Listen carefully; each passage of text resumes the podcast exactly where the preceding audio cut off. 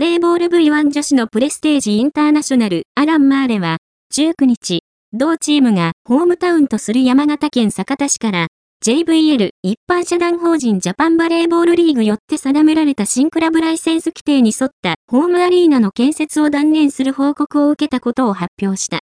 同チームは、酒田市の判断を真摯に受け止め、これからもチームコンセプトである、地域の皆様に愛され、共に成長するチーム、女性が活躍できる場を増やし、女性応援のシンボルとなるチームを変わらずに体現しながら、世界最高峰のバレーボールリーグに参戦することを目指して活動していきたいとしている。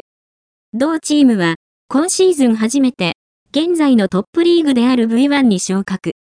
2月11日に、レギュラーラウンドの全日程を終えたが、前線はあったものの勝ち星に恵まれず、全敗で最下位の12位という厳しい結果となった。JVL は、来期から指導する最高峰の SV、リーグへの参入資格となる SV ライセンスの条件の一つとして、ホームゲーム数の80%以上を5000名以上入場可能なホームアリーナで開催することを定めている。ライセンスの申請は、昨年11月末に締め切られており、ライセンス審査を経て、2024年3、4月の理事会で決議し、ライセンス交付は2024年4月を予定している。